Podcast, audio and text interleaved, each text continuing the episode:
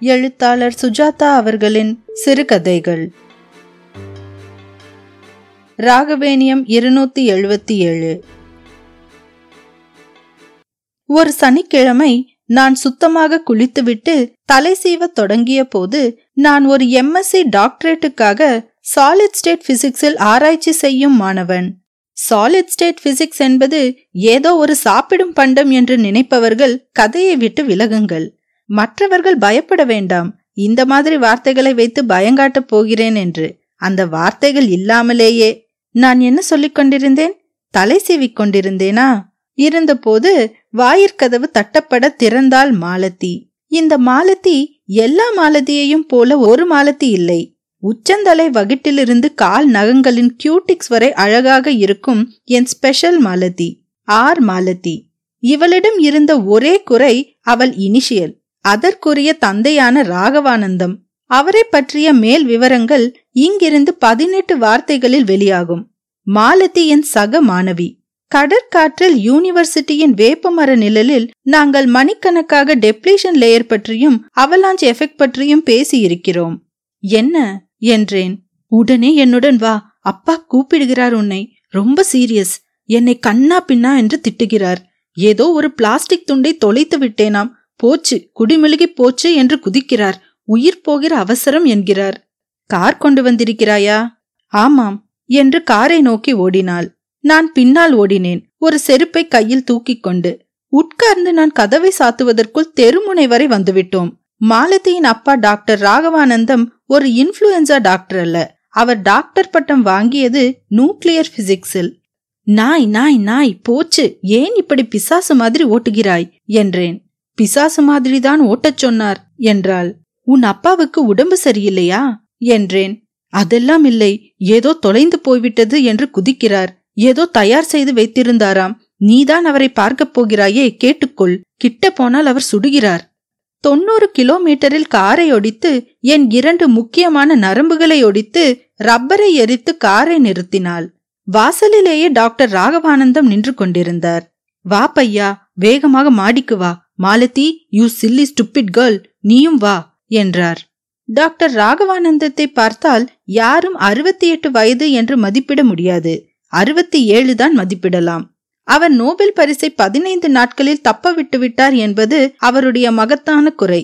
அவர் பதிப்பித்திருந்த பேப்பரை பதினைந்து நாட்களுக்கு முன் மேற்கே அதே விஷயத்தை பற்றி ஸ்வீடன் ஆசாமி ஒருவன் பதிப்பித்து விட்டானாம். அவனுக்கு நோபல் பரிசு கிடைத்து விட்டது இவருக்கு ஒரு சோப்புத்தூள் டப்பா கூட கிடைக்கவில்லை. ஆறு வருஷம் வாதாடி பார்த்தார். பிரயோஜனம் இல்லை. வெறுப்பில் ரிட்டையர்ட் ஆகிவிட்டார். மேலும் டாக்டர் ராகவநந்தாவின் பரிசோதனைகளையும் தத்துவங்களையும் புரிந்து கொள்ள இந்தியாவிலேயே மூன்று ஆசாமிகள் தான் இருக்கிறார்களாம். அவரை சேர்த்து. அதில் டாக்டர் பானர்ஜி என்பவர் சமீபத்தில் காலமாகிவிட்டார். மற்றொருவருடன் ஒரு தத்துவத்தை பற்றி வெட்டுப்பழி குத்துப்பழி டாக்டர் அவர்களின் பிரசங்கம் ஒன்றில் ஒரு தடவை நான் புத்திசாலித்தனமாக கேள்வி கேட்டுவிட்டேன் என்று என்னை பிடித்து கொண்டு விட்டார். சத்தியமாக அவருடைய பிசிக்ஸ் எனக்கு புரியவில்லை. அவருடன் நான் சவகாசம் வைத்துக் கொள்வதற்கு ஒரே காரணம் மாலதி. டாக்டர் மாடிப்படிகளை நான்கு நான்காக தாவி ஏறியதிலிருந்து விஷயம் தீவிரமானது என்று தெரிந்து கொண்டேன். மாடியில் அவருடைய பரிசோதனை சாலை இருந்தது. லேபரேட்டரியில் தன் சேமிப்பு முழுவதையும் கொட்டியிருக்கிறார். அதில் ஒரு கரும் பலகை இருந்தது. அதில் சாக்பீஸில் பூச்சிகள் போல கணக்கு விவரங்கள் எழுதியிருந்தன. மற்றும் புத்தகங்கள் புத்தகங்கள். லேபரேட்டரியில் இருந்த ஸ்பெக்டோகிராஃப் வாண்டிகிராஃப் ஜெனரேட்டர் என்று பட்டியலிட்டால் அடிக்க வருவீர்கள். சுருக்கச் சொன்னால் விஞ்ஞான காரேமுரே. என்னாச்சு டாக்டர் என்றேன். டிசாஸ்டர் என்றார். டி சாஸ்டர் ஏன்?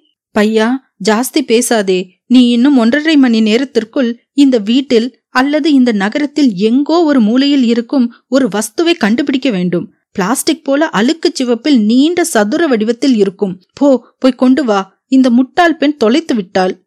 பிளாஸ்டிக் நீண்ட சதுரம் தானே? எவ்வளவு வேண்டும் உங்களுக்கு? பாண்டி பஜாரில்?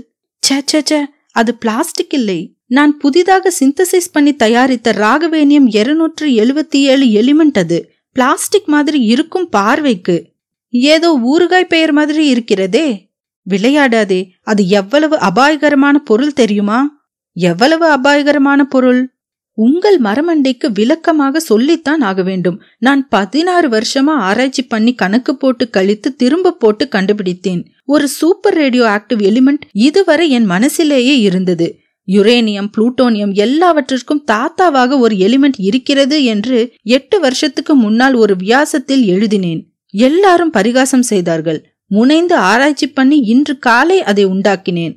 சந்தோஷம். அதில் ஒரு தகராறு. நான் எதிர்பார்த்ததுதான் இந்த ராகவேணியம் இருநூற்று எழுபத்தி ஏழுக்கு என் கணக்குப்படி ஆயுள் ஆறு மணி நேரம். அந்த ஆறு மணி நேரத்திற்கு பிறகு அது கிரிட்டிக்கல் ஆகிவிடுகிறது கிரிட்டிக்கல் ஆனால் என்ன ஆகும்? வெடிக்கும். கொஞ்சம் ஒதுங்கிக் கொண்டால் போகிறது. பெரிசாக வெடிக்கும். எவ்வளவு பெரிசாக? ராகவானந்தம் நெற்று வியர்வையை துடைத்துக் கொண்டார். யூசி அது வெடித்தால் இந்த வீடு போய்விடும். இந்த சென்னை நகரம் போய்விடும். இந்த மாநிலம் போய்விடும். இந்த தேசம் என் கணக்கில் தப்பவில்லை என்றால் உலகமே.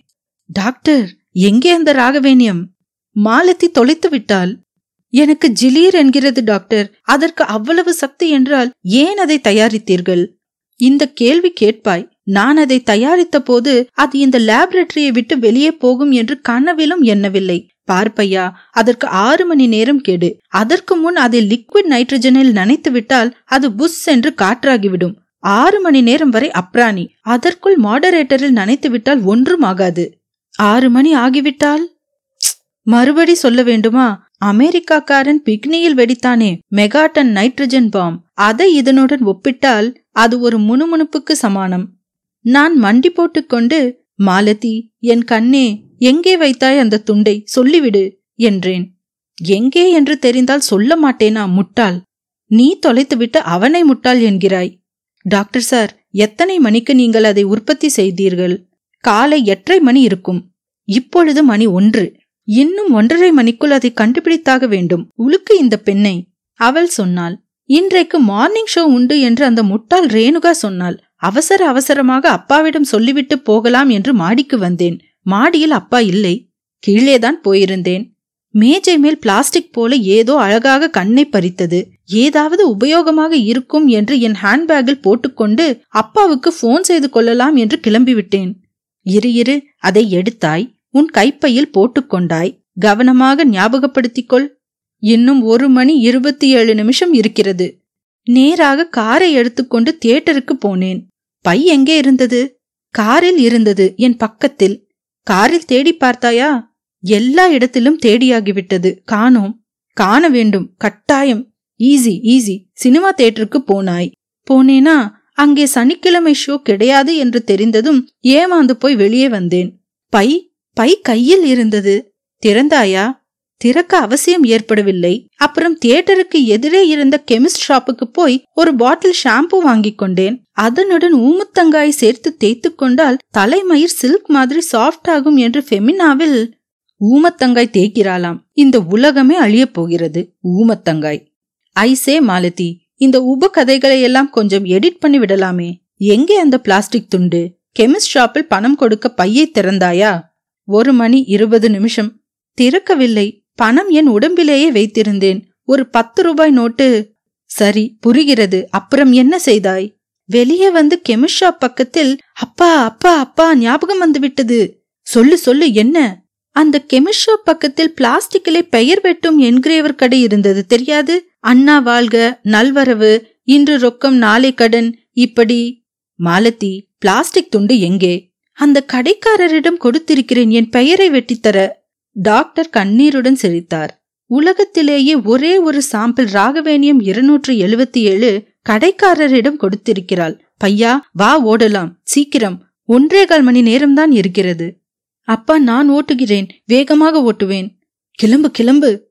டாக்டர் சார் கொஞ்சம் இருங்கள். அது ஏதோ சொன்னீர்களே லிக்விட் நைட்ரஜன். அதையும் கொண்டு வாருங்கள். அந்த கடையிலேயே அந்த பிசாசை நனைத்து விடலாம்.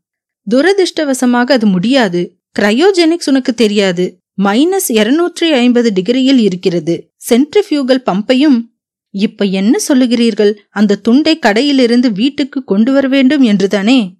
ஆமாம். மாலதி காரை கிளம்பி தயாராக நாங்கள் பதினைந்து நிமிஷத்தில் அங்கே போனபோது கடை பூட்டியிருந்தது. பக்கத்து பெட்டி கடையில் விசாரித்த போது சாப்பிட போயிருக்கிறான் என்று தெரிந்தது. சாப்பிட எங்கே? வீட்டுக்கு. வீடு எங்கே? கொலைகாரன் பேட்டையில் பேரே சகுனமில்லையே டாக்டர். எப்ப வருவார்? அரை அவர் முக்கால் அவர் ஆகும். கடிகாரத்தை பார்த்தேன். சரியாக ஐம்பத்தைந்து நிமிஷம் இருந்தது நாம் எல்லோரும் அழிவதற்கு. டாக்டர் என்ன செய்வது? பூட்டை உடைக்கலாமா? போலீஸ்காரன் வந்து போலீஸாவது ஒன்னாவது எல்லாருமே கூண்டோடு கைலாசம் போகப் போகிறோம். அவன் வருவதற்குள் ஒரு மணி நேரமானால் காத்திருக்க முடியுமா? போ காருக்கு போய் டூல்ஸ் பையை எடுத்துக்கொண்டு வா.